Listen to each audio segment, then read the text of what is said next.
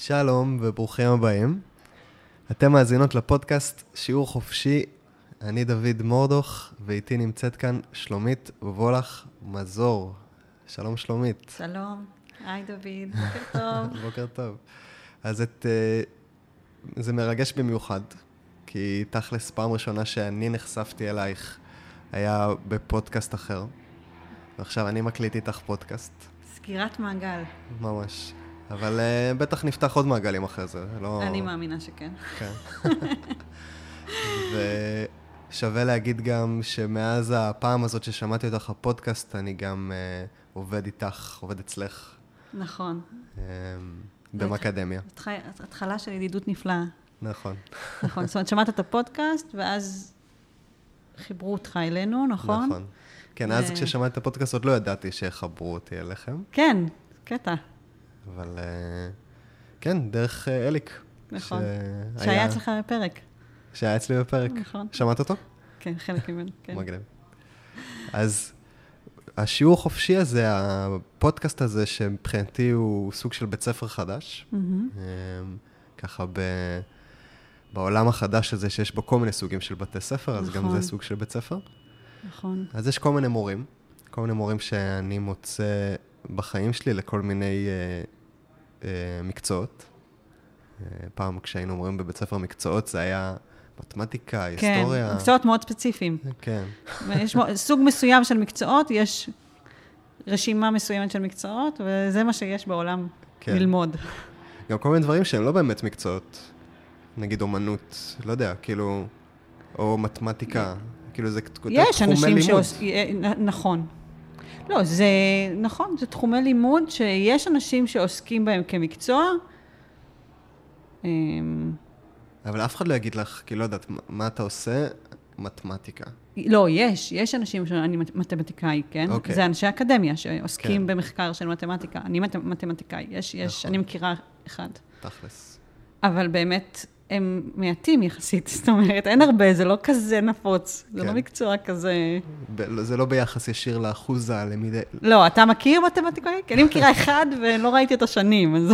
נראה לי, פגשתי פעם מישהי שעשתה תואר שני במתמטיקה, משהו כזה. כן, אבל זה שעשתה תואר שני, זה לא אומר שהיא מתמטיקה, היום עוסקת בזה, כן? נכון. לא, נראה לי, עובדת בגוגל, משהו כזה. כן, אז זה קשור, מה שנקרא. כן. אבל מעניין מה הגדרת תפקיד שלה. anyway, כשאני חושב על הבית ספר הזה, כן. אז שלומית, את המורה שלי למה שנקרא לו תעסוקה. כן. שזה גם מין מקצוע, תחום לימודי, שאומנם אין בבית ספר, אבל נראה לי שווה ממש... להכניס אותו כמקצוע לבית ספר. זה נורא מצחיק, כי אתה אומר את זה ואני מתכווצת. כן? זה לא נעים לי. זה לא נעים לך? זה לא נעים לי. את יכולה לפרט? כן. פגשתי פעם מישהו מתחום הטלוויזיה, והוא אמר לי, טוב, את יועצת תעסוקתית, כאילו, וגם אותה תגובה הייתה לי של, לא, אני לא רואה את עצמי, כשמגדירים אותי כטוב, את לתעסוקה, זה לא נעים לי, כי אני בהרבה דברים שהם לא תעסוקה, במקרה עכשיו, מה שאני יודעת לעשות, אני עושה אותו בתחום התעסוקה. כן? אז אתה אומר את זה שאני מומחית לתחום התעסוקה, ואני מבינה למה אתה אומר את זה לחלוטין. לחלוטין אני מבינה, כי כל השנים האחרונות שלי הקדשתי כדי לקדם רעיונות בתחום התעסוקה, אבל זה מצחיק שזה יוצר אצלי התכווצות. כן? כי אני לא מגדירה על עצמי בצורה הצרה הזאת. אני חושבת שאני מביאה את מה שאני יודעת להביא בשנים האחרונות בתחום התעסוקה. מעניין. כן. זאת אומרת, תעסוקה זה לא מקום שאת קשורה אליו, או את עצמך בהכרח שם? לא, אני למשל חושבת שהנושא הבא שאני אעסוק בו יהיה סביבה.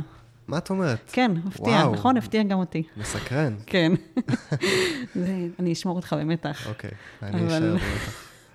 ולפני זה עסקתי במדיניות ציבורית, כן? אני עוסקת במקומות שאני מרגישה שאין בהם מספיק עיסוק חברתי, שחסרה בהם מנהיגות חברתית, וגם ברגע שאני מרגישה שיש בהם מספיק מנהיגות חברתית, אני עוברת לנושא הבא. מהמם. לא שחסרות בסביבה נושאים של מנהיגות חברתית, אני יכולה להרחיב את הנושא הזה, אבל אני מזהה מקומות שיש בהם פערי מידע של אנשים לגביהם, וזה הדבר שמדליק אותי. ושחסרה בהם אקטיביות של אנשים. שזה בעצם חוזקה ייחודית שלך. זה אני חושבת שזה יותר הלהט שלי. זאת אומרת, המטרה שלי בחיים זה לראות את המקומות שבהם חסרה בהם אקטיביות, חסרה בהם מעורבות של אנשים, ושהדבר הזה מייצר איזשהו כאב גדול, לכולם דרך אגב, לא לאוכלוסיות מסוימות, אלא לאוכלוסיות מאוד נרחבות, ואני מזהה שהדבר הזה נובע מפער מידע, ואני רוצה בעצם לגשר על זה, לגרום לזה שאנשים יקבלו את המידע שהם צריכים לקבל, והם יקבלו אותו בצורה שתגרום להם לפעול ולקחת אחריות, ולהשפיע. לגשר על פערי מידע. כן, להביא אנשים להשפיע. Make people matter. להביא אנשים להשפיע, כן. כן. זה גם מה שקראתי בלהט שלך, במטרה שמעוררת בך מוטיבציה לעשייה. נכון. שאנחנו עוד בהמשך הפרק נדבר יותר על בדיוק מה זה להט ומה זה חוזקה ייחודית. כן, אנחנו זורקים פה מושגים, כי אני ואתה כל כך שולטים בהם כבר, אבל נכון. באמת... כן, אז בעצם אולי שווה להגיד שאני בעבודה שלי במקדמיה, הדבר שאני עושה זה אני מעביר אנשים תהליכים אישיים, כדי לעזור להם למצוא את הליבה התעסוקתית שלהם. נכון. שאת רוצה אולי להגיד רגע מה זה ליבה תעסוקתית? כן, בשמחה. ליבה תעסוקתית זה בעצם הדרך שאנחנו מציעים לאנשים להגדיר את עצמם בעולם התעסוקה החדש. בחודשים האחרונים, אני מתחילה להגיד בעולם העבודה המשתנה, כי אפילו המושג עולם העבודה חדש נחשב קצת ישן לאור הקורונה. וזה בעצם דרך אחרת שמאפשרת לעצמך, לתת לעצמך הגדרה, אבל לא לכבול את עצמך בדיוק למקצועות האלה של פעם, כן, שאתה חייב לסגור את עצמך באיזושהי קופסה של אני במתמטיקה, או שאני באומנות, אלא משהו... כן, אלא משהו שמאפשר לך להגיד, אני יודע לייצר איזשהו ערך, אני יודע להיות דבר מסוים בסיעי, אני מגדיר את עצמי דרך זה, ואני יכול להביא את זה לכדי ביטוי בהרבה מאוד מקצועות שונים, בהרבה מאוד זירות שונות. מקסים. כן? וזה ליבה תעסוקתית, והיא מורכבת בעצם משלושה מעגלים שמתחברים, להרחיב או לא. נראה לי ניכנס אליהם לאט לאט. האמת שחשבתי שלשתף את המאזינים, שכבר בשיחה לפני הפודקאסט כבר התחלתי לייצר לעצמי סביבת עבודה. נעימה. זהו, אבל עכשיו אתה אומר סביבת עבודה, ונראה לי כדאי רגע שאז אולי כן נעבור, כדי שהם ידעו למה אתה מתייחס לזה. כי הזכרנו לאט, ואמרנו קצת חוזקות ייחודיות, ועכשיו זה רק מסביבת עבודה, אז נראה לי אולי רגע נסגור את הדבר, ואז כשאנחנו נזרוק את הדברים האלה, הם ידעו, בעצם אנחנו רואים שליבה תעסוקתית מורכבת משלושה דברים, שצריכים כולם להתקיים, שזה להט, שזה אומר איזה סוג של מטרה מייצרת אצלי מוטיבציה חזקה לעשייה, וזה יכול להיות כל מיני סוגים של מטרות, זה לא חייב להיות משהו נורא כזה אלטרואיסטי, זה לא חייב למגר את העוני, זה יכול להיות לייצר תקשורת מיטבית בין אנשים הפועלים יחד, במטרה לקדם אפקטיביות בעשייה, כן? סתם דוגמה. אז זה מעגל אחד, ולכל אחד מאיתנו יש סוג מסוים של מטרה, שהוא באמת מייצר אצלנו להט לעשייה. שזה חתיכת הבנה. זה הדבר הכי קשה להבין, כי הוא הדבר הכי עמום, אבל כשמבינים אותו, זה כאילו, זה אש, זה ברק בעיניים, זה גם המנחים שלנו יודעים, שכשאתה מפצח למישהו את הלהט, אתה עוזר למישהו לפצח לעצמו את הלהט, זה רגע של סיפוק אדיר.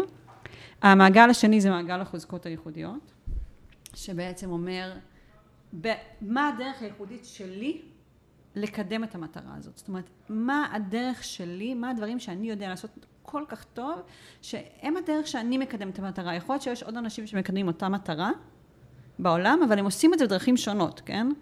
אז כמו מה אמרנו עליי, למשל? אמרנו... מה החוזקה הייחודית שלך? אמרנו משהו, לא? כן. רגע, לפני רגע. כאילו... שנדעת לגשר, להציג מידע שחסר לאנשים. אבל משהו שאמרת שאני שאלתי עם החוזקה שלך, ואת אמרת שהוא להט, ואני חושב שהוא עדיין קצת חוזקה. שאמרת שאת יודעת לזהות מקומות שבהם יש חוסר באנשים או בהתערבות. נכון, אז זה יהיה מרכיב אחד בחוזקה. זאת אומרת, בדרך כלל החוזקה הייחודית מורכבת בעצם מכמה חוזקות שבונות מנגנון, מנגנון פעולה. זאת אומרת, אז אצלי הדבר הראשון זה שאני אזהה את הפער. הדבר השני זה טוב, לא אפרוס את כל המנגנון, אבל יש איזשהו מנגנון שאני פועלת ומורכב מכמה חוזקות ייחודיות ביחד, שבאמת באות כל כך בקלות שאני הרבה פעמים לא שמה לב אפילו שאני עושה את זה, אבל זה מה שכל כך מדהים בזה. והמעגל האחרון זה סביבת עבודה, שעכשיו הזכרת אותה, שזה בעצם אומר מה התנאים שאני צריכה מסביבי כדי שהחוזקות האלה יוכלו לבוא לידי ביטוי. כן. לכל אחד מאיתנו יש כמה דברים שזה ממש קריטי לנו אם זה מתקיים או לא. נגיד, אני נורא אוהבת לעבוד עם אנשים חכמים, מוכשרים ומאוד צנועים ואותנטיים. כמוך, כן? האמת, רציתי לשאול אותך. כן. לא, למה בחרת בי? לא, סתם. זה תמיד אני שמח לשמוע, אבל קראתי את הליבה שלך, וראיתי שהמילה צנוע חוזרת פעמיים בסביבת עבודה. כן, להקריא לך? אז א' צריך להוריד אחת, כי לא צריך כפל. לא, אולי זה חשוב. נו, תקריא לי. את זקוקה לסביבה המתאפיינת בפתיחות, צניעות ומצוינות, שמצוינות זה... באה לידי ביטוי בשאיפה מתמדת לדיוק העשייה, עם צוות איכותי וצנוע, שמשתף פעולה מרצון. כן. אז רציתי לשאול, מה זה, למה את מתכוונת בצניעות? אוקיי. וגם... על כל מילה אני יכולה פה להרחיב. זה הקטע בליבה תעסוקתית. ברור. אני שמחה שהקראת את זה, כי יש המון מילים, והן בעצם התחלה לשיחה. כן? זאת אומרת, אני יודעת, זה נשמע מילים מאוד עמומות, אבל אחרי התהליך שעוברים במקדמיה, בשיטה, אז בעצם זה כמו כל מילה היא דלת בראש שלנו להרחבה. אנחנו יודעים להרחיב, אנחנו יודעים למה אנחנו מתכוונים כשאנחנו אומרים את זה. ממש. אז מה, צניעות מעניין? כן, צניעות, למה זה חשוב, וגם איך זה קשור למצוינות. צניעות בעיניי זה המקום של להבין שאתה לא יודע, שתמיד אתה יכול ללמוד עוד, שהאמת היא לא אצלך, וזה דבר שהוא מאוד מאוד חשוב לי. אני... מאוד קשה לי עם אנשים שמציגים דברים כאילו הם האמת היחידה, ועכשיו בוא תשכנע אותם שיש אמת אחרת, כן? בעוד שיש רצף של אמיתות, ואני חושבת שזה מאוד מאוד מגביל את האפשרויות, כי אם אתה אומר X ואני אומרת Y, וזה שתי האפשרויות, ואנחנו עכשיו בוויכוח בין X ל-Y, אז במקום... אז אנחנו מפסידים לחשוב על, על אפשרות שלישית ביחד. אנחנו עסוקים בלשכנע אם זה X או Y, ופחות פתוחים לחשוב על אפשרות חדשות, ואני כמוך מאוד אוהבת ללמוד ולהרגיש שאני מתפתחת, ואני... וגם זה נעים לי, נעים לי להיות סביבה של אנשים שמצד אחד מאוד בטוחים בעצמם, ויודעים מה הם שווים, ומתוך המקום הזה שהם יודעים מה הם שווים, הם מסוגלים לתת לך מקום. ואז אם כל אחד נותן השני מקום, אז לכולם יש מקום, פשוט לי זה עושה מאוד מאוד טוב, וזה מאפשר לחוזקות הייחודיות שלי לצאת לידי ביטוי. במקום אחר, אני מרגישה שאני יוצאים מדברים אחרים, שהם חלק ממני, שהם פחות מוצלחים, ובעיקר פחות נעימים לי. מבין. המון אנרגיות הולכות שם, לאיבוד. בעצם אני שומע שצניעות מבחינתך זה תנאי שמאפשר הקשבה, מאפשר למידה. כן, מאפשר לי למידה, מאפשר לי להיות במקום לומד, פתוח, ואני אוהבת את זה, אני אוהבת להגיע לרעיונות חדשים, הייתה לי שיחה עם אחי הגדול, אחד גר בלונדון, השני גר בניו יורק, היי, יאיר ואבנר, אולי תשמעו את זה, ופגשתי את אחי בניו יורק, באיזה טיול שהיינו לפני, הרבה זמן לפני הקורונה, והוא דיבר איתי על הדעות הפוליטיות שלו, שהשתנו בצורה מאוד קיצונית בשנים האחרונות, ולא יצא לי לדבר איתו, וזה היה לי מרתק.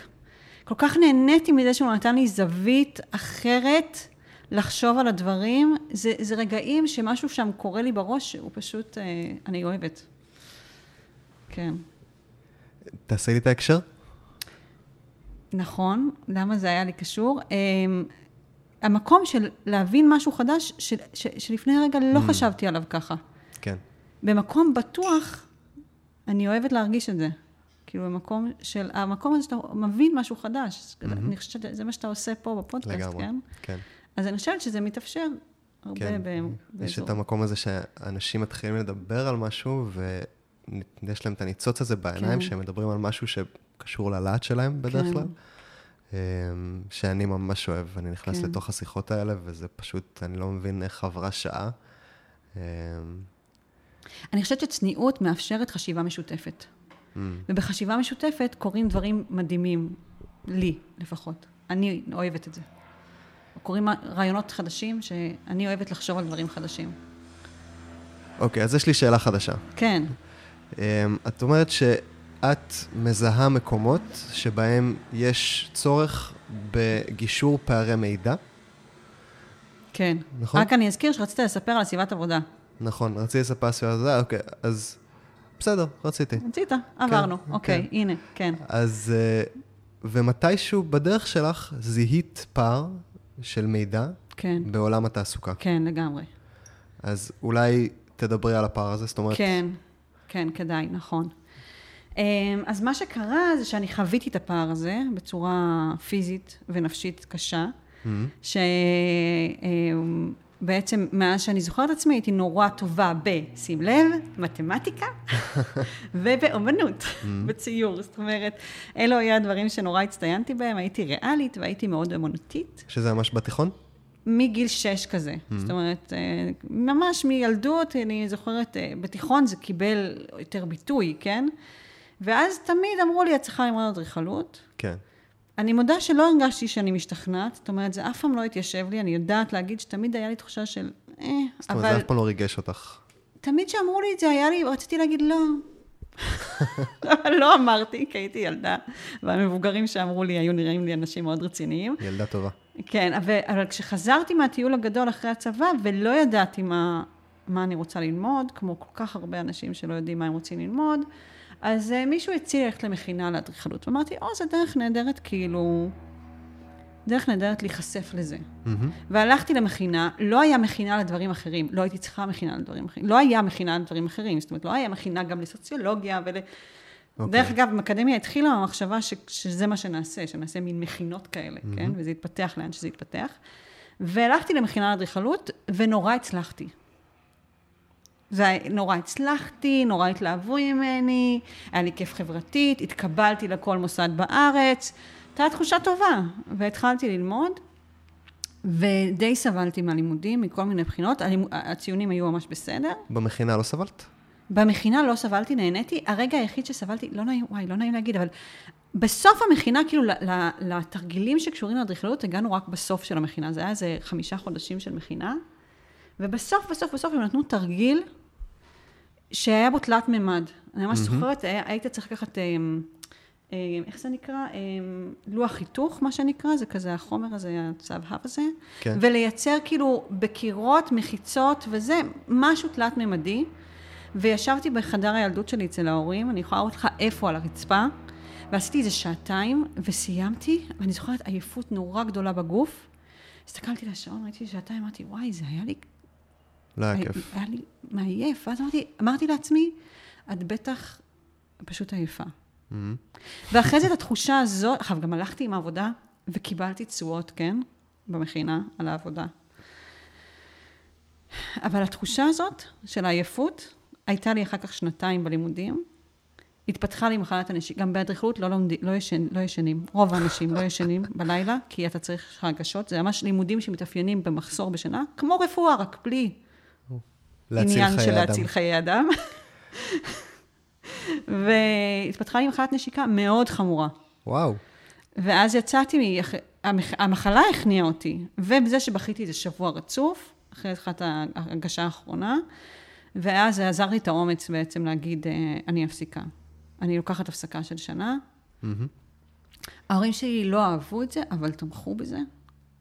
לא היה להם פשוט, אבל הם ראו אותי, אני הייתי מפורקת. שוב, הציונים היו בסדר וזה, אבל הייתי מפורקת. זה ישר אחרי המכינה. לא, זה 2 שנתיים אחרי שהתחלתי ללמוד. אוקיי. זאת אומרת, עשיתי מכינה, התקבלתי. וואו, החזקת הרבה זמן. החזקתי הרבה זמן. כבר אחרי שנה... אמא שלי הייתה בדרך זאת תעופה לטיול, ואמרתי לה, את יודעת, לא כל כך בא לי לחזור ללימודים. כאילו, התחלתי לה, כל הזמן היו תחושות, אבל תחושות קשה לעבוד איתן. כן. עם תחושות קשה לעבוד, כן? אתה לא בטוח ממה התחושה באה, ואז אם שאומר לי, כולם מרגישים ככה, זה לימודים, אף אחד לא רוצה לחזור. את יודעת, יש ספר שלם של גבור מטה, שנקרא, זוכרת גבור מטה? הבאת לנו הרצאה שלו לאיזה סדנה. נכון. אז יש לו ספר שלם שנקרא When the Body Says No, והוא מדבר על זה listen. כן. Just listen, man. הוא פשוט, יש לו, כל פרק מדבר על איזה מחלה כרונית אחרת, והוא פשוט אומר שכשאנחנו לא יודעים להגיד לא, הגוף אומר לו. אז אין ספק שהוא עשה לי את זה באדריכלות, ותודה. אני רוצה להגיד תודה. כן. לא של רכלות, זה מקצוע מהמם. אתה יושב הבית היפה שלי, לדעתי הוא מאוד יפה. הוא מאוד יפה. ומאוד נהניתי, ועבדתי עם אדריכלית מקסימה. פשוט אני לא יכולתי להקדיש את חיי לדבר הזה. כן, האמת שאני חושב על זה עכשיו, ואולי הדבר הזה של מקדמיה שכל כך משמח אותי ומקל עליי, כן. זה השילוב הזה בין להקשיב לגוף ותחום התעסוקה. נכון. זאת אומרת, איך שאני גדלתי... עכשיו זה מתחבר אצלך. לא חשבתי על זה אף פעם. מה זאת אומרת? כי באמת אתה עוסק, כמו רבים מהמנחים אצלנו, אתה עוסק בנושאים שכשנותנים את הכותרת שלהם, אומרים, מה? כאילו אתה עוסק ב... עיסוי תאילנדי ובייעוץ תעסוקתי. נכון. אתה אומר, מה? כאילו מישהו שישמע את זה, הוא יגיד, מה? נכון. ואתה גם פותח, כשאתה מנחה אצלנו, אתה פותח ככה, אתה מציג את הדבר הזה כדי... אבל הסיפור הוא שבסוף יש ליבה משותפת, שנמצאת בשני המקצועות האלה, שאותה אתה מביא, שזה לייצר קשב לעצמי. נכון. ולייצר במצב שאני גם מקשיב, ואני גם מאמין לעצמי, כן. ולכן אני פועל, כי יש לי תוקף פנימי חזק למה שאני חושב, ומה שאני מרגיש, ואני פועל לפי הדבר הזה. וזה באמת, עכשיו שדרך הסיפור הזה, אני באמת יכולה לראות. כן. והקטע הוא שתחום התעסוקה הוא כאילו כל כך... באיך שגדלתי נוגד את הדבר הזה. כאילו, תחום התעסוקה זה מקום שצריך. צריך להיות בו כל מיני דברים, נכון. צריך לפעמים להתאמץ, וזה לא קל, וכאילו, כל מיני כזה דברים. תראה, אתה סיפרת בהקדמה שלך לפודקאסט על זה שבבית ספר למדת איך לא ללמוד. נכון. אני חושבת שהרבה מאיתנו מזדהים עם זה, ואחד הדברים שבאמת לי קשה בבית ספר היום, בתי הספר היום, שוב, בלי היכרות מעמיקה, ואני יודעת שגם נעשו הרבה שינויים, ויש לי חברים שהם מורים ואומרים שכאילו, יש הרבה דברים חדשים ואחרת, אבל יש הרבה צריך בבית הספר, זאת אומרת, אנחנו לומדים את זה מגיל צעיר, אתה צריך הרבה דברים לעשות בבית הספר, רוב הזמן עובדים איתך על השריר של לעשות, למרות שאתה לא רוצה. נכון. למרות שזה לא באמת מעניין אותך. שזה בעצם ללמוד... להתעלם נכון. מהמסרים כן, וזה כאילו אחד הדברים שבן אדם צריך ללמוד לעשות דברים שצריך לעשות. כן. ואז אנחנו בגילאים מאוד מאוחרים מתחילים בכלל להגיד, רגע, אבל מה אני רוצה, והאם אני יכול לעשות בעיקר את מה שאני רוצה, ולא את מה שצריך, ושזה יהיה טוב לחברה. ואת אומרת, כן, כן, כן. כן, כן, כן, כן. כן, בסך הכל כן, אנחנו לא חיים בסרט. אנחנו אומרים, צריך להיות יחס, אנחנו שואפים ליחס, אני תמיד אומרת, של 80-20.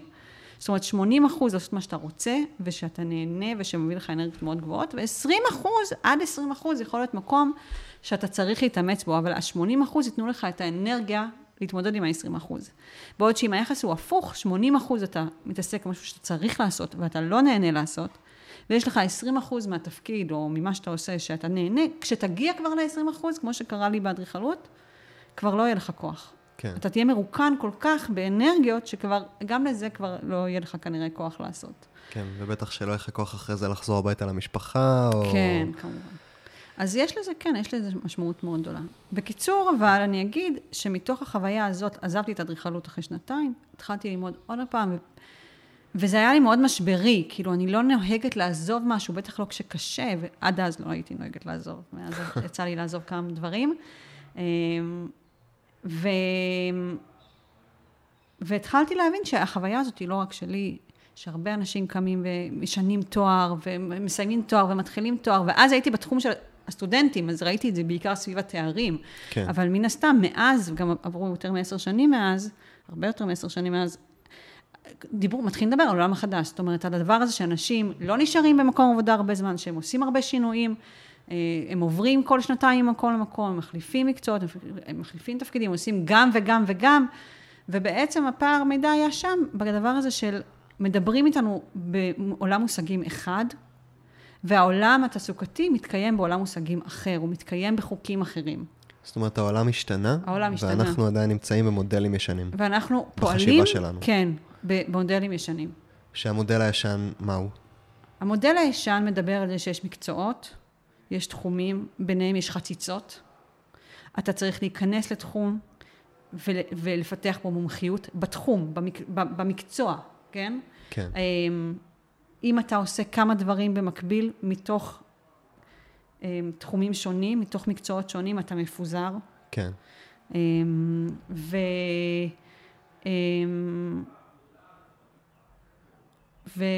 וזהו, זה בעיקר, זה העולם שאנחנו... כן. ובעיקר אתה עושה דברים שאתה טוב בהם, זאת אומרת, השיח הוא נורא על מה אתה יכול לעשות. כן. כל השיח הוא מה אתה יכול לעשות, כן? אתה יכול להיות ככה וככה. כן, בוא נחשוב במה אתה טוב, כן, ואז נראה, ואז כן, נמצא לך עבודה. יש הרבה דברים שאני טובה בהם, ואני לא רוצה לעסוק בהם ברמה של כן. יום-יום לקום אליהם בבוקר. כן, כמו שהיית טובה במכינה, וקיבלת כן, ציונים. כן, נכון, נכון, נכון, נכון. אני טובה, הייתי טובה בעיצוב ובאדריכלות. אני משתמשת ביכולות שלי היום בעיצוב. כל המצגות של מקדמיה, כל... זה חלק מהליבה שלי.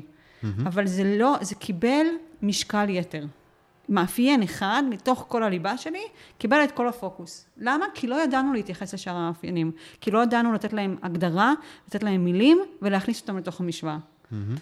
אז בעצם המודל הישן זה מודל שכולנו מכירים כזה מההורים שלנו. כן. של, נגיד, אני יכול להגיד על ההורים שלי, שהם עבדו באותה עבודה כל החיים שלהם. כן. שיש לזה גם מלא יתרונות. זאת אומרת, הם היו באיזשהו מסלול התקדמות מאוד ברור. כן. והם יצאו עם איזושהי פנסיה, זאת אומרת, וכל הזמן, וכאילו איזשהו מקום יציב ובטוח, משכורת קבועה. כן, יש עדיין אנשים שזה מה שהם צריכים, וזה גם ממש ממש בסדר, אבל יש הרבה מאוד אנשים שזה פשוט כבר לא עובד. זאת אומרת, ואז הם מרגישים שהם לא מפוקסים, שהם לא מתקדמים בשום מקום, זאת אומרת, יש המון ביקורת עצמית. בעצם זה מודל שהוא מאוד מגביל את היצירתיות שלנו בלהיות מי שאנחנו. כן. את האפשרות שלנו בכלל להיות מי שאנחנו. אוקיי, אז מה קורה עכשיו בעולם, בעולם התעסוקה? מה שונה? מה השתנה? קודם כל, בכל רגע שאנחנו מדברים, הוא משתנה עוד ועוד. כן, האמת שזה אחלה דיוק. הדיוק של העולם, תעסוקה משתנה. משתנה, נכון. כי באמת הוא משתנה בטירוף, וזה מה ש... א', זה מה שקורה. העולם משתנה נורא, נורא, נורא, נורא מהר. והמשמעות של זה, זה... תמיד אני משווה את זה לפתיחה של משחקי הכס. אתה מכיר את ה... עם המוזיקה הדרמטית הזאת, ורואים מפה, ויש בה מגדלים שנופלים וקמים, ועכשיו למה? כי זה מראה שכאילו בהיסטוריה היו יישובים ונפלו יישובים, והיה עיר בירה, ופתאום היא נעלמה, אז זה קצת מזכיר את מה שקורה היום בעולם התעסוקה, זאת אומרת, הכל נטרף כל הזמן, לא הכל, אבל הרבה, מקצועות נעלמים או מצטמצמים יחסית בזמן מאוד מאוד קצר, בעוד אחרים כאילו מופיעים, פתאום כפטריות אחרי הגשם. ואפילו התחושה היא שזה קורה יותר ויותר מהר. כן, עכשיו אנחנו עושים את הרעיון בשיא תקופת הקורונה, ורואים, זאת אומרת, מצד אחד מדברים על זה שתחומים שלמים, כאילו, תחום התעופה, התיירות, נעלם, מצטמצם, כאילו, אין שם עבודה. מצד שני, יש כתבה על זה שגינון ביתי. נכון. פורח, הם עושים, דיברתי עם גנן, הוא אמר, אנחנו עובדים מסביב לשעון. כן, האמת אני מכיר כמה גננים שממש פורחים. וכל התחום של זום, וכל התחום של אנשים ממציאים פתרונות של עבודה מרחוק, זאת אומרת, אנשים מצד אחד איבדו את מקום העבודה שלהם, ואחרים זכו במקום העבודה, כן? כן. וזה באמת הולך ונהיה יותר מהר, כי הטכנולוגיה הולכת ומתפתחת יותר מהר, והרבה מהדברים האלה הם תוצאה של הטכנולוגיה, הם מקצועות שנולדים מתוך הטכנולוגיה, מתוך צרכים חדשים שיש אצל אנשים, ואז רוצים לתת מענה לצרכים האלה. כן. עכשיו, זה דבר אחד. דבר שני, המחיצות קורסות. המחיצות קורסות. המחיצות קורסות. בין מקצועות, אנשים עוברים, פעם היית נכנס למגזר ציבורי, זהו, אתה היית איש מגזר ציבורי. היום, בגלל שיש כל כך הרבה שינויים, הכל תולדה מהשינויים. בגלל שיש כל כך הרבה שינויים, אתה צריך, בתוך מקום העבודה שלך, מישהו שהוא ורסטילי. כן. איך הוא יהיה ורסטילי? אם הוא יחווה מקומות שונים, הוא יביא חשיבה ממקומות שונים, הוא יהיה יותר סטגלטן, והוא ידע להביא רעיונות חדשים, בגלל שהוא בא ממקומות אחרים. אז יש יתרון לזה שאתה בא ממקום אחר. אתה מעשיר את היכולת של הארגון להגיב לשינויים. כן. האמת, עכשיו אני חושב על זה שיש איזו חשיבה על כל השינוי הזה שקורה, על זה מקומות התעסוקה הם פחות יציבים, של איזושהי קורבנות מול זה, של הדור שלי. זאת אומרת, איזשהו מקום שאומר, זה לא מה שהיה פעם, לכם היה קל, היה לכם יציבות בעבודה, אבל בעצם את מדברת על זה ממקום שהוא מגניב, שהוא מאפשר, שהוא דינמי, שהוא מאפשר בעצם לי לפתח את עצמי בצורה הכי יצירתית שיש. כן, לכל דבר יש יתרונות וחסרונות. כן. אז זה יציבות, וזה שהיית במקום אחד, והיה לך קביעות, בוודאי שיש לזה את היתרונות. אני חושבת בוא נגיד עד הקורונה, וזה מעניין לראות מה יעשה משבר הקורונה לדור שלנו. אני חושבת שאנחנו שנינו אותו דור, נראה לי. יאללה, זורם על זה. אז אתה X או אתה Y? אני Y. אוקיי, כן, אז גם אני. אז בעצם לנו יש אפשרות לזוז הרבה, לנוע, לחדש, להתחדש. ואני חושבת שלהרבה מאיתנו זה אפילו לא עניין של בחירה, זה פשוט הכרח. כן, זאת אומרת, העולם הוא משתנה, העולם הוא דינמי, הוא הרבה פחות ודאות, ואנחנו יכולים או להתמסר לזה ולהיות דינמיים בעצמנו, או להישאר מאחור. נכון. אני חושבת גם שאנחנו דור שמאוד חשוב לו להשפיע, לעשות משהו שחשוב. אז אני חושב שהמודל המקדמי של הליבה התעסוקתית, וגם ההבנה של מודל היבשות, שאולי ניגע בזה כי זה חשוב, עוזר לנו, עוזר לי, להיות, למצוא איזשהו עוגן בתוך העולם החוסר ודאי, המשתנה, הדינמי הזה. כן. זאת אומרת, אני יודע מה הליבה התעסוקתית שלי, אני מפתח אותה עם הזמן. כן. ואני יכול לראות איך למצוא את מה שאני עושה, שהוא נשאר אותו דבר, אני יכול למצוא אותו שוב ושוב ושוב בכל מיני מקומות, ולזוז איתו. זאת אומרת, אם פתאום תחום שלך, אין יותר תיירות, אין יותר ריסוי תאילנדי, שזה דרך אגב קרה. כן, קרה. אין יותר ריסוי תאילנדי פתאום, אסור לך לגעת. פתאום לגעת באנשים זה לא חוקי. ואתה, אוקיי, אז רגע, אז יש עוד כל מיני דברים שיושבים על הליבה התעסוקתית שלי, שהיא בכלל קשורה לחבר אנשים לחופש שלהם. נכון. או להיות קשובים לעצמם. כן. נכון, זה בדיוק מה שאנחנו אומרים, כשאתה יודע מה הליבה התעסוקתית שלך, יש לך יותר ביטחון תעסוקתי. אתה יכול לבוא למקום שישאל אותך ברעיון עבודה, אבל מה הקשר? ואתה תדע להסביר לו את הקשר. ואנחנו יודעים אנשים שעברו את התהליך והלכו לרעיונות ושאלו אותם, אבל רגע מה הקשר, והם נתנו את התשובה המאוד מנומקת וברורה של מה הקשר, ואנשים ברגע שהם מבינים את הרציונל, הם מבינים את ההיגיון, הם משתכנעים בו. הם רואים את זה, הם רואים את הקשר. כן. כן. הם גם ממש מבינים מה הערך שאתה הולך לייצר להם. כי אתה אומר אותו בצורה מאוד... כי אתה מבין אותו. כן. אתה אומר, זה הערך שאני יכול לייצר לך. עשיתי את זה פה ופה ופה, בדוגמאות האלה וכאלה. אבל אני יכול לעשות את זה גם כאן. אז באמת יש הרבה אנשים, נראה לי, שלא אוהבים את העבודה שלהם. כן. ממש אפילו לפעמים סובלים, או נמצאים במקום של מלא מאמץ, נכון. וצריכים. אז מה הבעיה בזה? הבעיה היא שהם פשוט, בעיניי, כן, כן, רק בעינייך. אני אגיד בצניעות, בעיניי הבעיה, מעבר לרווחה האישית שלהם. כן, מעבר, ברור, זה מובן מאליו. בתפיסה שלי, זה שחלק ניכר מהאנרגיות שלהם, הולך על המאבקים, ולא על עשייה וההשפעה. כן. זאת אומרת, בסופו של דבר, המטרה שלי, שיהיה יותר השפעה בעולם. לטובה, כן? כן. זאת אומרת שאנשים יתרמו יותר לסביבה, ועדי כך העולם יהיה מקום יותר טוב, כן? בסוף כולם מגיעים לזה שהם רוצים לעשות, רוב האנשים. כל אלה שאני פגשתי לפחות, עד היום, ונדבר על אלפים בתחום הזה, מגיעים בסוף לזה שהם רוצים לשפר את העולם, אבל כל אחד מאיתנו יש לו את הדרך שלו לשפר את העולם, את התרומה המאוד קטנה שלו לתוך הדבר הזה. אז אני, מבחינתי, אומרת, כשאתה מתעסק באנרגיות, במאמץ נורא גדול לגייס את הצמיחה לעשות משהו, או בלפתור אינטריגות מתמידות במקום העבודה, או לנסות להתגבר על משהו שאתה לא טוב בו, והוא חלק נורא מרכזי מהעבודה שלך, ואתה כל הזמן מנסה להשתפר בו, פשוט חלק ניכר מהאנרגיה, במקום ללכת על השפעה, הולך על ההתמודדות. וזה פשוט חבל, זה בזבוז. על התמודדות, על הישרדות, על מאמץ. כן. ואת אומרת בעצם, וגם יש איזה חוסר צדק בעיניי, בזה שאנשים חווים ביקורת עצמית, חווים תסכול, כשבעצם הבעיה היא מערכתית, היא במערכת. זה לא הוגן. כן, זה בעצם lose-lose situation, שיכול מאוד בקלות להיות win-win. כן.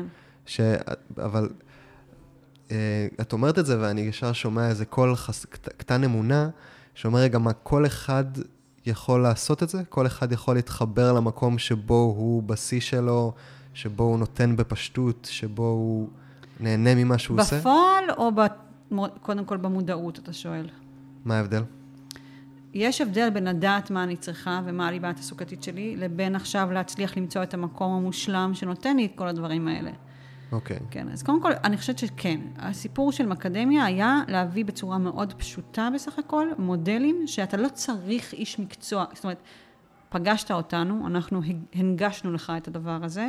זהו, אתה באופן עקרוני לא צריך אותנו יותר מזה, כן? אחרי שהראינו לך את זה פעם אחת, אתה לא חייב לחזור אלינו, ולכן, כן. אתה לא חוזר אלינו, כי אתה, יש לך את זה, זה אצלך, זה מה שנקרא, ההבטחות לפנים סע לשלום. כן. זה חייב להיות ככה, כי אם אנשים כל שנתיים מקבלים החלטה, הם לא יכולים כל הזמן להרגיש תלויים באיש מקצוע. גם כן. זה לא הגיוני שאיש מקצוע ידע יותר טוב עליך, אתה בסוף המומחה הכי גדול לעצמך, כן? כן, שהוא היה שווה להגיד על זה משפט, שבעצם אם אנחנו מתייחסים לעולם התעסוקה החדש, כעולם שיש בו מלא צמתי החלטה, מלא שינויים, כן. אז מה שאנחנו עושים עם אקדמיה זה שאנחנו מלמדים סט כלים, לאיך להתמודד עם הצמתים התעסוקתיות האלה. לחלוטין. איך להתמודד עם הצמתים, ויש גם מלא בין הצמתים באמצע, זאת אומרת, פתאום אתה כבר בתפקיד, אבל משהו השתנה, המנהל של המנהל שלך השתנה, וזה משנה לך את סביבת העבודה. אתה צריך לקבל שם החלטה. לאו דווקא לקום וללכת, אתה יכול לקבל איזושהי החלטה, איך אתה משפר, אבל אתה צריך להבין קודם כל מה מפריע לך, בצורה מאוד לא רגשית, לא רק מהבטן, לא רק בתחושה, אלא בצורה פרקטית, להגיד, אוקיי, מה שאני מבין זה שאחר הוא דורש שעות מאוד מאוד קיצוניות, ואני בן אדם שמאוד צריך לדעת מתי אני מתחיל, מתי אני נגמר, מתי אני הולך הביתה, כן? אז אתה מבין את זה, ואז אתה יכול לחשוב מה אתה עושה עם זה, סתם דוגמה, כן? כן, שבכלל המחשבה שעומדת מאחורי מה שאמרת עכשיו היא מהפכנית. זאת אומרת, אם יש משהו שלא מתאים לי בסביבת העבודה שלי, אז לא להגיד, אוקיי, יאללה, תתגבר. זה, כן. או זה בשי, כן. כן. כן, נכון. כאילו. אלא לצאת מנקודת הנחה, אוקיי, יש פה משהו שהוא חשוב לי, חשוב שיהיה לי טוב, כדי שאני אוכל להיות עובד טוב, כן. אז בוא נמצא דרך לעשות לי טוב. כן. עכשיו, אם הפער הוא מאוד מאוד גדול, ואתה לא מצליח, ונגיד, מערימים עליך קשיים, או ש... זה לאו דווקא לבוא למנהל ולדרוש את זה, זה גם לפעמים למצוא פתרונות שהם עצמאיים, כן? אבל נגיד, אתה לא מצליח. אז אתה יכול לקבל החלטה, אני הולך לצומת הבאה שלי, זאת אומרת, אני יוצא לצומת. כן. ובצומת אני אשתמש בכל הכלים שקיבלתי. כן. אבל, אז מקדמיה בעצם אומרת, זה פשוט. לא הנגישו לך את זה, אבל ברגע שניתן לך רגע איזה סט של מונחים אחר, ואיזושהי שיטה להוציא את האינפורמציה מעצמך, ולהבין את הדברים בעצמך, אתה יכול לקבל את ההחלטות בצורה פשוטה, ואתה יכול להבין. אתה יכול להבין מעבר לתחושה, מה גורם לתחושה. וברגע שאתה מבין מה גורם לתחושה, אתה יכול הרבה יותר בקלות לפעול לגביה. כן? עכשיו, בין זה לבין לגשר על זה למציאות, הרבה פעמים זה קשה. כן. זאת אומרת, העולם הוא לא עולם כבקשתך. אנשים עכשיו סביב הקורונה, אני חייבת להגיד את זה, כי זו דוגמה קיצונית, אוקיי? הקורונה מאפשרת לנו הרבה דוגמאות קיצוניות, אבל כשאנחנו באים לסדנאות, בחלק מהמקרים אומרים לנו, מה אתם רוצים מאיתנו? אתם באים לדבר איתנו על הגשמה פעילית, על הגשמה עצמית, על אידאה כזאת של שלושת המעגלים, אנחנו איבדנו מקום עבודה, יש 1,000,000 מובטלים, ומה בין זה לבין אני צריך בסוף כסף. מדברים על חלומות. כן, אבל אנחנו אומרים, המודעות היא דבר ראשון, ואת הפער תמיד אפשר להחליט שהוא יהיה פער גדול או פער בינוני. Mm-hmm. זאת אומרת, אני יכולה להגיד, יש לי 2 מקומות עבודה, שניהם אני לא רוצה, אבל אחד יהיה היום ונורא, ואחד יהיה רק היום. כן. וברגע שאני אדע לנתח את זה, ואני אדע להגיד, למה זה יהיה היום ונורא? כי יהיה חסרים בו א', ב', ג', ד', ה' וו', וזה יהיה רק היום, כי חסרים בו רק א', ב' וג', אני עדיין יכולה לקבל שם בחירה. כן. אם אני לוקחת את א' או את ב', וגם כשאני בוחרת ונכנסת, אני יכולה לראות איך אני משפרת. זאת אומרת, אני אוהבת לעשות איזושהי הקבלה לעניין של מגורים, אוקיי? אני, באידאה שלי, הייתי רוצה דירה גדולה, גג מול הים, במרכז, בתל אביב. זה היה בשבילי באמת הכי טוב, אני הכי מאושרת שם. מגיע לי, נכון? מגיע לי? אני גם מרגישה שמגיע לי. אין יצ, העולם הוא יותר מורכב. אין לי את המיליון, אני גלבי מיליון שאני צריכה כדי לעשות את זה, כי העולם הוא לא מושלם ואני לא חיה בסרט. ואז אני צריכה לקבל החלטה, ואני יכולה או לבחור, אם יותר חשוב לי ים, אז אני יכולה לקנות דירה בנהריה. על הים. וזה יותר חשוב, אני יודעת להגיד שזה יותר חשוב להיות קרובה למרכז, אבל אם יותר חשוב לי להיות קרובה למרכז, להיות קרובה לתל אביב, אז אני אקנה דירה בגג, גדולה, אבל בהרצליה. אוקיי. זאת אומרת, גם כשהעולם לא מושלם, לנו יש את הכלים להטיב עם עצמנו, בתוך הסיטואציה הלא מושלמת. כן, וזה מתחיל ממודעות. וזה מתחיל במודעות פרקטית. כן. הכי פרקטית שאפשר. כן, מודעות זה פרקטי. כן. זאת אומרת, לא מתייחסים לזה ככה. כשאומרים מודעות הרבה פעמים זה כזה, אני מודעת, לא יודעת, יש מזה, כן. לא, אנחנו מדברים על לדעת. לדעת מה אתה צריך כדי שתוכל לקבל את ההחלטות הכי טובות בכל רגע ורגע. הכי טובות, במה שיש. כן. לדעת מה המטרה שמעוררת במוטיבציה, לדעת מה החוזקות שלי ומה הסביבה שאני פורח בה. שאני פורח בה, עד כמה דברים הקריטיים שזה מה שאני צריך. מעבר לכסף. ואז ברגע שאני יודע את זה, אבל אין משהו שאני מוצא שמתאים לליבה התעסוקתית שלי, אז יש שם, אז איך המודעות עוזרת לי? מה זה אומר אין משהו שמתאים? לא מצאתי. בכלל, בעולם כולו? קורונה, אחותי. קורונה, אחותי. קודם כל זה מעניין, כי אתה רואה שיש אנשים שממציאים דברים בתוך הקורונה. זאת אומרת, א' צריך לקחת בחשבון שזה עולם שאפשר גם להמציא בו דברים. אולי בהתחלה זה לא ייתן לך פרנסה, אבל אם תיקח את התפקיד שאתה לא כל כך רוצה, ותפנה כל ערב קצת זמן לקדם משהו שאולי אתה ממציא, שמתאים לו לבעת הסוכית שלך, זה יכול להיות פתרון. סתם דוגמה. זה דוגמה אחת. והסיפור היום שבאמת אפשר להמציא, זאת אומרת, מקדמיה, אחת הסיבות שקשה לנו להגיד מה זה, זה בגלל שסוג של המצאנו משהו. זאת אומרת, זה לא משהו שקיים. יש ייעוץ תעסוקתי, זה לא מה שאנחנו עושים. כן, יש ייעוץ ארגוני, זה לא בדיוק מה שאנחנו עושים. יש פסיכולוג, זאת אומרת, היה צריך למצוא מילים חדשות בכלל להסביר, לקחנו משהו מתחום ההדרכה. כן, מביאים מודלים, מביאים רעיונות, והבאנו את זה למקום של ייעוץ תעסוקתי, אבל הוא לא במקום הייעוצי. מלמדים כלים. כן, בגלל זה גם אצלנו נקרא מונחה, זה לא נקרא נועץ. כן, יש מונחה ויש מנחה. לגמרי. אז מה שאתה עושה, אתה עושה את הכי טוב שלך. כן, ואפשר אולי גם להגיד שזו דרך. כן, נכון. זאת אומרת, יש קורונה, יש דברים שקורים, אבל אנחנו מתישהו נצא מזה, I hope. כן, זה דרך, ואני חושבת שזה מקרב אותך. זאת אומרת, ברגע שאתה יודע מה הליבה שלך, זה פותח לך אפשרויות, זה מאפשר לך לעשות תזוזות, שבלי לדעת את הליבה יכולות להיות הרבה יותר קשות, כי זה פתאום נראה, כי בלי הליבה זה נראה שאתה צריך כאילו לעבור קירות שלמים, ואם אני באה, זה רק נראה שאתה פשוט צריך להסביר למישהו, למה אין קיר בינך לבין המקום שאתה רוצה ללכת אליו. אז אם אני כבר יודע את הליבה שלי, ואני ממש על זה, ואני יודע בדיוק במה אני טוב, ואני יודע מה המטרה שמעוררת במוטיבציה, ואני יודע לבנות את הסביבת העבודה שלי, ואני אפילו עצמאי, אז אני בונה לעצמי את סביבת העבודה שלי. למה יש לי עוד צמתים? כאילו, לא מספיק צומת אחת עם ליבה תעסוקתית מדויקת ו... קודם כל, יש את אלה שזה בסדר להם. אני כבר הרבה שנים במקדמיה. אבל אני במקדמיה במקומות מאוד דינמיים. זאת אומרת, אני מאוד... התחלתי במקום אחד במקדמיה, היום אני בתפקיד מאוד ספציפי במקדמיה.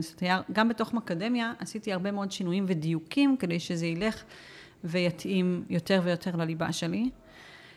וגם הסיפור עם הליבה... יש אנשים שאומרים, אוקיי, זה נורא מעניין, כי יש, אותי, יש אנשים שאומרים, כאילו, מה, את אומרת בעצם שאנשים צריכים להישאר באזור הנוחות שלהם, ולא לצאת מאזור הנוחות שלהם, ורק מה שטוב לי, רק מה שטוב לי. הסיפור הוא, שמה שטוב לי, הרבה פעמים הוא לא קשור לנוחות, הרבה פעמים דווקא כשיותר מדי נוח לי, לא טוב לי, כי משעמם לי. כן. זאת אומרת, הרבה, כשאנחנו עושים אקדמיה על אנשים, אנחנו רואים שהרבה מאוד אנשים צריכים סוג מסוים של מגוון. זאת אומרת, אחד המאפיינים שלהם, בסביבת העבודה בדרך כלל, יהיה מגוון. ואז שאנחנו אומרים להם, רגע, איזה מגוון? מגוון במה? בוא תהיה ספציפי. כן, חלק מהעניין זה להיות ספציפי. אז יש אנשים שאומרים, אני צריך מגוון במשימות. יש אנשים שאומרים, אני צריך מגוון בתוכן. זאת אומרת, שכל כמה זמן, התוכן שבו אני מתעסק ישתנה. יש אנשים שצריכים מגוון בשעות, יש אנשים שצריכים מגוון פיזי, זאת אומרת, גיאוגרפי. יש אנשים שאומרים שאני צריך מגוון בסוג האנשים שאני באינטראקציה איתם. יש המון סוגים של מגוון, וכל אחד צריך איזה מגוון אחר. בדרך כלל, המגוון הזה מייצר מצב של צורך בתזוזה. כדי שלא יהיה לי נוח מדי. אוקיי. כן, נגיד, במקדמיה אנחנו יודעים להגיד שאני לא מעבירה כמעט את הסדנאות שהם הלחם והחמאה שלנו. פשוט כי אני כבר לא, מבחינתי, אני יודעת שאני פחות טובה שם. כבר. לדעתי, אני רואה את החיוך, אבל, זאת אומרת, אני פחות מרגישה בשיאי, בוא נגיד ככה, אני מבינה שאני מאוד טובה. כן, אולי יותר ביחס לעצמך. ביחס לעצמי, אני מאוד צריכה כל הזמן לפתח, להרגיש שאני מותרת מודל חדש, שאני יכולה להנחות כשזה בתוך המקום של הפיתוח. כי זה המגוון שאני צריכה, אני כל הזמן צריכה לחדש את התוכן שבו אני ממדלת, בוא נגיד ככה. זאת אומרת, את בעצם מתפתחת. מתפתחת, כן. את ממשיכה כל הזמן להתפתח. כן, בדיוק. אז כל אחד מאיתנו, אנחנו לא רוצים שיהיה לנו נוח מדי. בנוח מדי כבר משעמם. כשמשעמם, אנחנו קבועים. כשאנחנו קבועים, אנחנו לא בלעת. ולכן, זה תמיד, וחוץ מזה, המציאות גם משתנה. אני יכולה להגיע למקום העבודה, וכמו שאמרתי, המנהל משתנה, נולדו לי ילדים. כן? המציאות משתנה, אז בעצם אנחנו כל הזמן צריכים לבדוק איפה אנחנו, לעומת המציאות, איפה הליבה שלנו לעומת המציאות, מה אנחנו לומדים גם, וזה מעגל שמזין את עצמו, כי מה שאנחנו מרגישים מהמציאות, מזין חזרה את הליבה, כי אנחנו יכולים ללמוד משהו חדש על הליבה שלנו, בעקבות זה שאנחנו כרגע חווים משהו מהמציאות, וזה גורם לנו לעוד תובנה. אוקיי, אז אני יושב ולא יודע מה לעשות עם עצמי. כן. מה יהיה הזרקור הראשון ללכת לאורו, בדרך הזאת של למצוא את הליבה שלי? זאת אומרת, מה... העניין הוא שאתה... בן כמה אתה? אני בן 31. אוקיי. אנחנו ממציאים את הדמות כרגע, כן? הייתי מאוד יצירתי. כן. אתה בן 31. בסדר, יש לך 31 שנים של ניסיון. אוקיי, בוא נגיד לא 31, עד גיל 6, נגיד, קשה להתייחס, כאילו אתה לאו דווקא זוכר דברים בצורה, אולי אפילו עד גיל 8 אתה לא בדיוק זוכר דברים בצורה מאוד חדה, אבל יש לך כמות נכבדת מאוד של שנים שבהם צברת ניסיון. אני אתן משהו, אולי זה הזמן לדבר על מודל היבשות. יאללה. אני חושבת שזה יעזור. בעצם כדי להסביר את מה שאני הולכת להסביר עכשיו, ולהסביר את התפיסה שלנו לגבי איך צריך בכלל לגשת לנושא של קריירה, בעולם העבודה המשתנה. אנחנו עוברים רגע לדבר על משהו שהוא יותר כיפי, שהוא יותר קליל, פחות כבד, יש משהו בתעסוקה שהוא נורא כבד, ונדבר על עולם הטיולים. ובעצם אנחנו אומרים שרבים מאיתנו נסו לטייל טיול ארוך. נכון. אתה טיילת טיול ארוך? כן. לאן? הודו. התחלתי בהודו והמשכתי באסיה כזה. אוקיי. זה אחרי הצבא כאילו? כן. אוקיי. ולמה בחרת הודו? מזרח הרחוק, כן? גם כי זה היה זול יותר, וגם כי כל העולם הזה, הרוח... מפתיע. מפתיע, נכון? מפתיע, אני הייתי בטוחה שתגיד קנדה. סמים ומסיבות. כן, אז גם שם, נראה לי האנשים שראיתי חזרו, מצאו חן בעיניך. אוקיי, אז באמת שאנחנו שואלים אנשים את השאלה הזאת, בדרך כלל הם עונים ברמה של יבשת, הודו זה מאוד גדול, אבל אומרים מזרח הרחוק, אומרים דרום אמריקה, אומרים אוסטרליה, ניו זילנד, וששואלים למה יש איזה שלושה דברים, או אחד, או שניים, שאני אומר, הייתה לי משיכה יותר לזה, והבנתי ששם יש את זה יותר. כן, יש לי איזושהי הבנה על היבשת הזאת. כן, יש לי איזושהי הבנה על היבשת הזאת, גם יש לי איזושהי הבנה על היבשות אחרות, ואני יודע בגדול מה מאפיין אותם, ומה בעיקר אפשר למצוא בהם, ואז עושים איזושהי החלטה, ומתחילים לטייל. בדרך כלל רוב האנשים לא מתכננים טיול של שנה לפרטי פרטים. אתה זוכר היילייט מסוים מהודו? אחד ספציפי מקום שבתי. המפי. המפי. ממש נהניתי בהמפי. אוקיי, אז בהזדמנות נרחיב, אבל זה לא, אנחנו לא כאן להמלצות טיולים, אבל ידעת שיהיה לך מדהים באמפי? לא. ידעת שתגיע לאמפי? נראה לי שמישהו אמר לי על זה משהו במחקר שעשיתי לפני.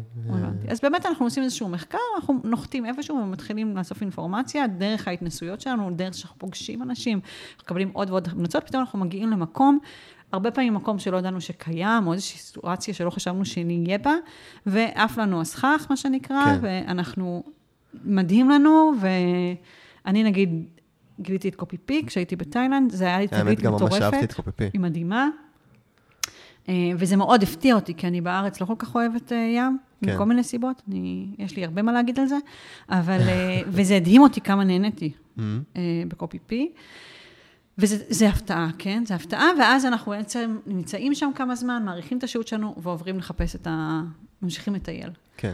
עכשיו, אז מה שקורה זה שאנשים יודעים משהו על עצמם, יודעים משהו על היבשות, מקבלים מחלקה, עושים מחקר ראשוני, ומתחילים לחוות, ודרך החוויה, ודרך שהם אוספים עוד אינפורמציה, הם מגיעים פתאום למקום שבדרך כלל הם בכלל לא ידעו, נורא ספציפי, נורא מסוים, שהם בכלל לא ידעו, והם בטח לא ידעו שזה יהיה כזה היילייט. כן.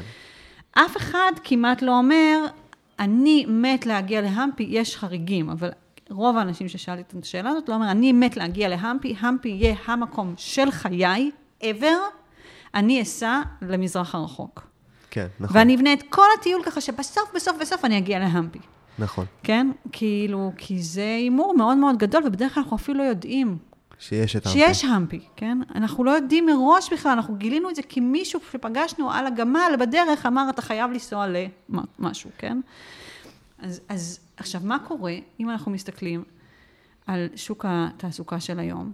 אז זה קצת כמו העולם, כן? יש יבשות, יש יבשת רפואה ובריאות, ויש יבשת אנשים וחברה, ויש יבשת אומנות ורוח, כן? ויש יבשת עיצוב, ובתוך היבשות האלה יש מדינות, כן? נגיד, יש מדינת פסיכולוגיה, מדינת כלכלה, מדינת... ניסוי תאילנדי. כן, מדינת ניסוי תאילנדי, מדינת... ייעוץ תעסוקתי, כן, מלא מדינות, מתוך המדינות יש מלא מחוזות, כן, אם ניקח פסיכולוגיה, אז פסיכולוגיה ארגונית, פסיכולוגיה חינוכית, פסיכולוגיה תעסוקתית ופסיכולוגיה קלינית, כן, ובתוך המחוזות האלה יש המון המון המון כפרים וטרקים וחופים ומסיבות, זאת אומרת כי יש המון ארגונים שאפשר לעבוד בהם, והמון פוזיציות שאפשר לעבוד בהם. ויש כפרים שיושבים בדיוק על הגבול, בדיוק על הגבול בין שתי מדינות, ובעצם זה באמת... עולם שלם. עכשיו, מה קורה? שואלים אותנו, כשרוצים לעזור לנו, בשאלה... מה את רוצה להיות כשתי גדולה? כן, אז אומרים לך, בוא תגיד לי איפה אתה רואה את עצמך עוד 10 שנים, ונבנה את הדרך, שזה קצת כמו להגיד, אתה רוצה לטוס לחו"ל לשנה? בוא תגיד לי מה יהיה ההיילייט שלך מכל העולם, ונבנה משם את הדרך. ובעצם הדרך היא זאת שמגלה לנו את ההיילייט. זאת אומרת, השאלה הזאת הרבה פעמים היא תוקעת, כי עד שאני לא יודע איפה אני רוצה עוד 10 שנים, אני לא יכול להתחיל את הדרך. וזה בדיוק ההפך, אתה צריך להתחיל את הדרך על בסיס מה שאתה יודע על עצמך עכשיו. זאת אומרת, אתה בחרת יבשת, כי ידעת משהו על עצמך, וידעת משהו על היבשת, בגיל הצעיר שלך. זה לא היה סתם, לא סובבת את הגלובוס ולחצת, ואיפה שנפלת. היה לך איזשהו מידע על עצמך, איזשהו מידע על העולם, והתחלת את הדרך, ולאורך הדרך הרחבת את המידע שלך, גם על עצמך וגם על העולם, והם הזינו אחד את השני. כדי ללכת ולקבל החלטות יותר ויותר מדויקות. אנחנו קוראים לזה התמקדמות או סנטרינג. ללכת ולעשות את ההחלטות יותר מדויקות לגבי עצמי. לעצמך. אנחנו כבר לא מנסים, זה אומר, אנחנו אוהבים להגיד שאנחנו לא מתקדמים אל עבר יעד חיצוני, אלא אנחנו הולכים ומתקדמים אל עבר עצמנו. אנחנו עושים יותר ויותר את מה שנכון לנו לעשות, את מה שאנחנו רוצים לעשות. אני במקדמיה הולכת ומקבלת תפקיד שהוא יותר ויותר מתמקד רק בליבה שלי, ככל הניתן, ככל הניתן. זאת אומרת, יש מקומות שאי אפשר, בסדר, אבל ככל הניתן אני הולכת, אני עושה כמה שיותר את מה ש... זו הפריבילגיה, כן? שאני מאפשרת לעצמי. אוקיי, זאת אומרת, בטיול אני עושה החלטות לפי מה שאני רוצה, מה שבא לי, מה שמושך אותי. נכון, בטיולים כל כך קל לדבר את העולם המושגים הזה. נכון, זה כאילו בעולם התעסוקה זה נשמע קצת מוזר לעשות החלטות מהמקום הזה. התפיסה שלנו אומרת, כשאתה במקום שאתה רוצה להיות בו, המוטיבציה שלך יותר גבוהה, העשייה שלך היא יותר משמעותית, ואתה תורם חזרה יותר. זאת אומרת, בסופו של דבר... אוהבים להגיד על הדור הזה שהוא דור מפונק. נכון. כן, והוא לא נאמן, והוא לא... רק רוצים לעשות חיים וליהנות. כן, אבל בסוף אנחנו מנסים לעבוד, כשאנחנו גם עובדים עם ארגונים, אנחנו מנסים לבוא, אנחנו עובדים גם עם ארגונים שבדרך כלל זו נקודת המוצא שלהם, שהם מבינים שהאינטרס הוא משותף. שאם לעובד שלי טוב, ואנחנו לא מדברים על טוב בלללנד, כן? אנחנו מדברים על טוב הגיונים. אם הוא טוב לעובד שלי כי הוא במקום הנכון, לא כי אני עכשיו עושה כל מה שהוא רוצה, אלא כי יש הלימה כל כך גדולה בינו לבין התפקיד, אז אני ארוויח יותר. כן. כן? אם אני יכול לעשות איזשהו שינוי שבשבילי הוא קטן ובשבילו הוא גדול, זה שווה לי לעשות את זה. כמעסיק. כמעסיק. אם משהו צריך, זה שינוי מאוד מאוד גדול, אז אני לא... אז לא בטוח. אז צריך להיפרד. ועדיף להיפרד מוקדם מאשר מאוחר, כי עדיף לגייס מישהו שהרבה יותר מתאים. כן. שהלימה היא גדולה יותר, והיא טבעית, והיא אותנטית. וגם כמועסק, כעובד, אז בכלל להיות מכוונן על המקום שאני נהנה בו. כן. שטוב לי בו. שוב, גם בשביל עצמי, אבל גם כי בסוף זה משרת יותר טוב את הארגון, זה משרת יותר טוב את החברה. משרת יותר טוב את העולם. את העולם. כן. כן. וואלה, זאת חתכת הבנה. כן, אני חושבת שהרבה מבינים את זה כבר. לאו דווקא יש כלים להביא את זה לידי ביטוי, אבל יש הרבה תסכול בגלל זה. התסכול הוא גם של המעסיקים, התסכול של, אני לא מבין מה הוא רוצה, אני לא מבין מה הם רוצים. למה מה שעבד לנו לפני 20 שנה לא עובד עכשיו? כי הערכים השתנו, כי מה שהעובדים רוצים זה שונה, וכדאי להדביק את הפער.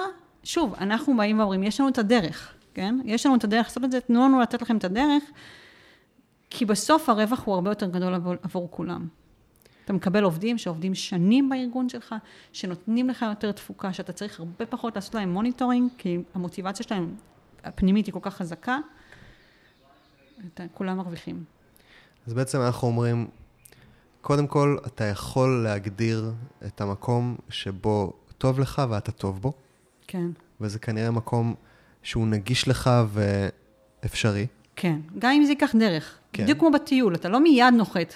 יש לך דרך. כן. אבל כשיש לך את הכלים, אתה יכול להגיע לשם בסופו של דבר. ואפשר גם למצוא את הדרך. כן. זאת אומרת, גם אפשר להתוות איזושהי דרך שהיא פחות ידועה מראש. נכון, שזה המון אנשים עושים.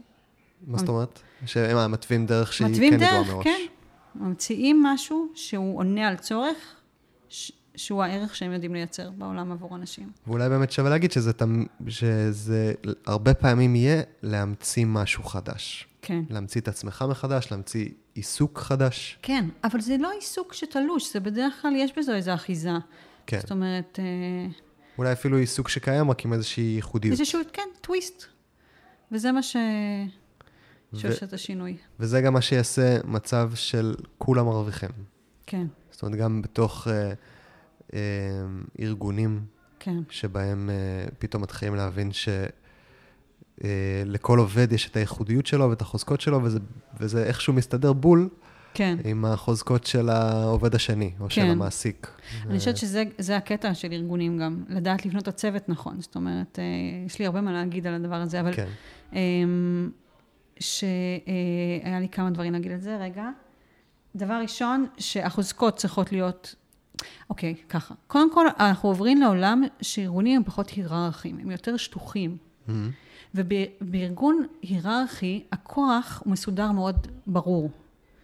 כן, אתה יודע למי יש יותר כוח, למי יש פחות כוח, זה מונע תחרות, זה מונע אינטריגות, זה מונע המון המון אנרגיה שהולכת על הקונפליקטים. כי זה ברור מי קובע יותר, מי קובע פחות. מי מחליט. מי מחליט.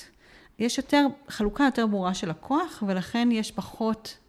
בצורה שטחית אני אומרת את זה, כן, אבל פחות אינטריגות, אם זה בנוי היטב, וזה נורא נורא ברור, וזה נורא, אז יש פחות אינטריגות.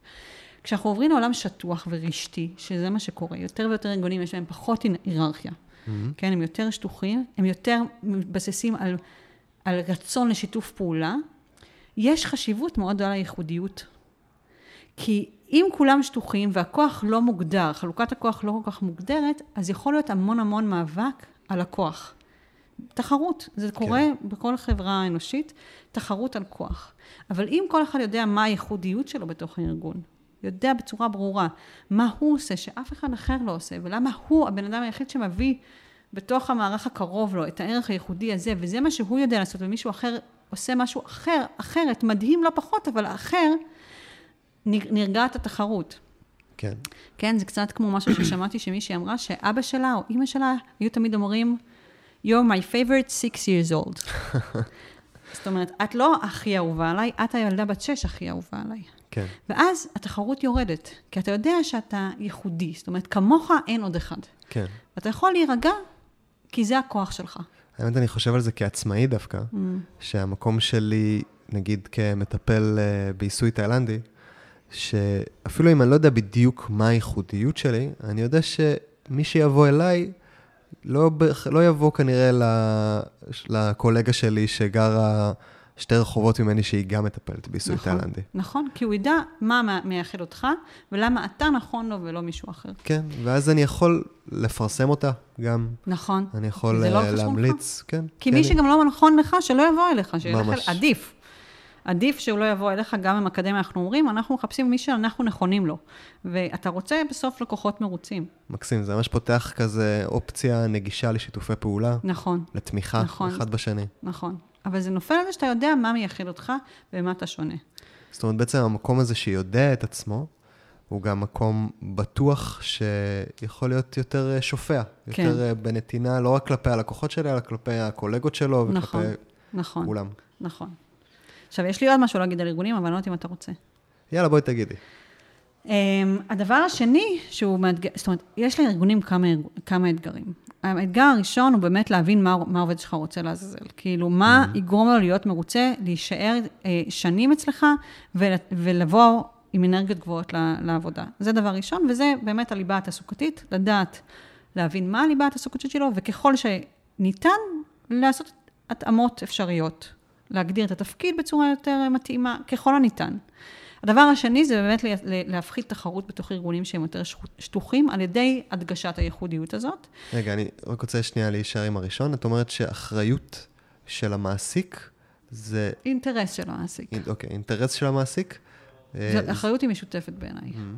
חייבים אחריות משותפת לדבר הזה. כל הרעיון הזה ייצר הדדיות. אוקיי. כן. אבל כן יש אינטרס למעסיק לדעת מה הלהט של העובד שלו. הלהט, החוזקות וסביבת העבודה. בעינינו. כדי לייצר אפקטיביות. כן, כדי לייצר אפקטיביות יותר גדולה של העובד, אנחנו מאמינים שכשיש הדדיות, כשהעובד רוצה להיות במקום העבודה, באותה מידה שהמעסיק רוצה אותו שם, אז יש הצלחה, כן? וזה לא משהו שהוא חד-כיווני, כן? זה לא צריך להיות שאני בוחרת בעובד, והוא צריך להגיד תודה על זה שהוא נמצא פה. כן. אז זה דבר ראשון. דבר שני זה המצב הזה של להדגיש את הייחודיות כדי, אם אתה ארגון שטוח, כדי להפחית את התחרות. ודבר השלישי זה באמת לבנות את הצוות. ואנחנו אומרים שאם אנחנו מסתכלים על שלושת המעגלים, יש בעצם יש שני דברים שצריך להיות פחות או יותר משותפים בתוך צוות, ודבר אחד שצריך להיות שונה. זאת אומרת, בתוך צוות, הלהט צריך להיות משותף. כאילו שהמטרה שהצוות עכשיו אמון עליה, יהיה מטרה שכולם, זה נמצא במעגל הלהט שלהם. סביבת העבודה צריכה להיות באלימה. אני חושבת שאם אתם נסתכל על צוות ההנחיה אצלנו, ובכלל על צוות המקדמיה, יש המון אלימה בסביבת העבודה של כולנו. אנחנו כולנו צריכים פחות יותר דברים, ואנחנו יודעים לתת אותם אחד לשני.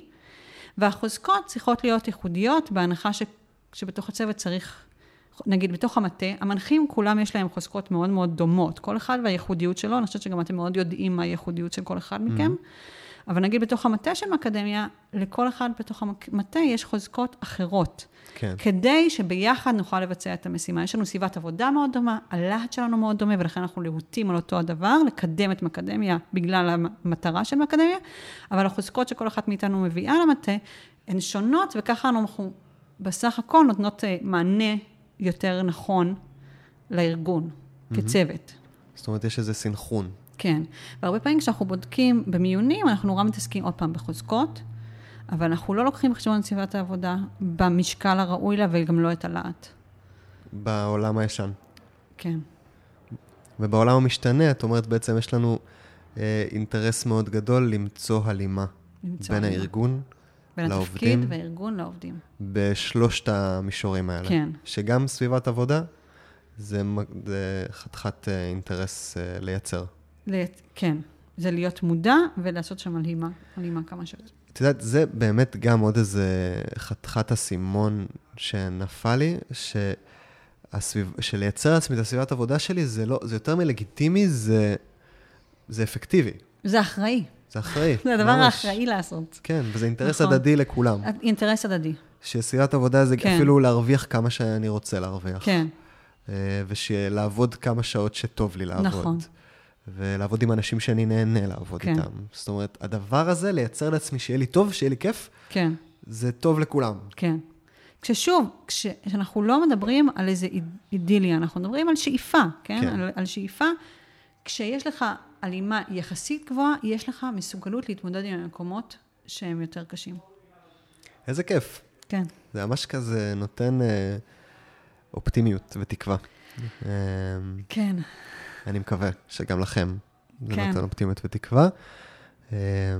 בטח שאנחנו פוגשים אנשים, אתה יודע, שעברו מקדמיה לפני שנים, ואומרים, אני היום במקום הזה, ואני מדהים לי. זה כל פעם שאנחנו פוגשים מישהו כזה, אנחנו, ההיי אצלנו עולה. לגמרי. וגם עצם התהליך של לעזור לאנשים למצוא את הלהט שלהם, אני יכול להגיד, שהרבה פעמים כשאני יושב עם אנשים לעשות את התהליכים האישיים, אז יש איזושהי חוסר אמונה לגבי היכולת שלנו למצוא מטרה שמעוררת במוטיבציה לעשייה, או למצוא את החוזקות שלי. וזה מרגש כל פעם מחדש למצוא את הדבר הזה, ואת הניצוץ הזה שנדלק בעיניים, וגם לראות את כל המנגנונים שיושבים על זה, ואת האמונות המקבילות שיושבות על זה. נכון, לקחנו את המודל היבשות, ושאלו אותי איך בן אדם מתחיל, ואני חושבת שזה חשוב להגיד. בסוף, יש לנו הרבה, במרכאות, טיולים של עשייה, או שהם סמי תעסוקתיים בחיים שלנו, ולאנשים יש הרבה מידע, הוא פשוט, הוא לא נגיש להם, הם חושבים שהוא לא, כאילו בגלל שהוא לא מסודר ולא מושג ולא מחולץ, הם חושבים שהוא לא קיים אצלם, אבל הוא קיים אצלם כי יש להם כל כך הרבה כבר התנסויות, הם כבר טיילו במרכאות כל כך הרבה טיולים, ולא משנה אם זה בתעסוקה פרופר או בסמי תעסוקתי, בתחביבים, בדברים שהם ארגנו לחברים שלהם, במשהו שקרה להם בטיול והם היו מאוד אקטיביים, שההבדל היחיד בין זה לבין תעסוקה זה שמישהו פשוט לא שילם להם על זה, אבל אם מישהו היה משלם להם על זה, זה היה תעסוקה לכל דבר. ושיש שם המון אינפורמציה, ואנשים באמת לפעמים לא מאמינים שהיא שם, אבל ברגע שאנחנו עוזרים להם להוציא את האינפורמציה, לסדר אותה, להמשיג אותה ולהפוך אותה לכלי, יש שם איזה רגע מאוד, מאוד גדול ומרגש שקורה. אחרי זה יש להם עוד דרך, למצוא את זה בעולם, אבל זאת ההתחלה, וזו התחלה קריטית. ושווה להגיד שההתחלה הזאת נמצאת במקום שבו אני ממש ממש נהנה. נכון. זאת אומרת, החוויות שבהן גם הייתי אקטיבי וגם ממש נהניתי בהם. נכון. עם חוויות מפתח ששווה לעשות עליהם חילוץ. נכון. והכי שווה לעשות את זה עם אקדמיה, אבל אפשר גם לעשות את זה עם חבר. נכון. לראות איך, ללמוד על זה משהו, לראות מה אני יכול ללמוד מהחוויות האלה על עצמי. אז במקום הזה שווה להגיד שמקדמיה עושה את עבודת הקודש הזאת, אנחנו עושים את עבודת הקודש הזאת גם בתהליכים אישיים, גם בתהליכים קבוצתיים, גם נכנסים לתוך ארגונים ועוזרים להם לייצר את הצוות הזה שעובד ביחד בסנכרון ובהתאמה. עוד משהו על זה? מה שאמרתי את זה טוב. אמרת את זה מעולה. מהמם. כן. אז אני אוסיף בלינקים גם את האתר המאמם כן. החדש. תודה. שבדיוק שמעתי את הפודקאסטים ליאור, והוא גם אז היה, אמרת שיש אתר חדש. נכון, עכשיו עוד יותר חדש. עכשיו עוד יותר חדש. וואו, אשכרה. כל כבוד לנו, זה אומר שאנחנו מתחדשים לעתים יחסית קרובות. כן, ועכשיו יש באתר גם כזה מאמרים, ומסבירה נכון. שהסבר מפורט על השיטה שלנו. נכון, נכון. המון אנחנו דברים שהיו הרבה זמן חסרים שם. ממש אנחנו סוג של קוד פתוח כזה. נכון, ואנחנו הולכים להוציא בקרוב סדרה של סרטונים, זה הסושיאל שלנו לוחץ עליי, ואני נהנית לאתגר, זה לא הכי פשוט לי, אבל הנה, אני נהנית לאתגר, כי יש לי מספיק אנרגיות להתמודד עם מקומות שהם פחות נוחים לי, ואני מקווה שזה גם יקרה בקרוב, וזה גם ייתן ערך לאנשים. מעולה. כן. אז תודה לכם המאזינים שהקשבתם. תודה, תודה לך דוד, היה ממש כיף. כן, גם לי. ממש.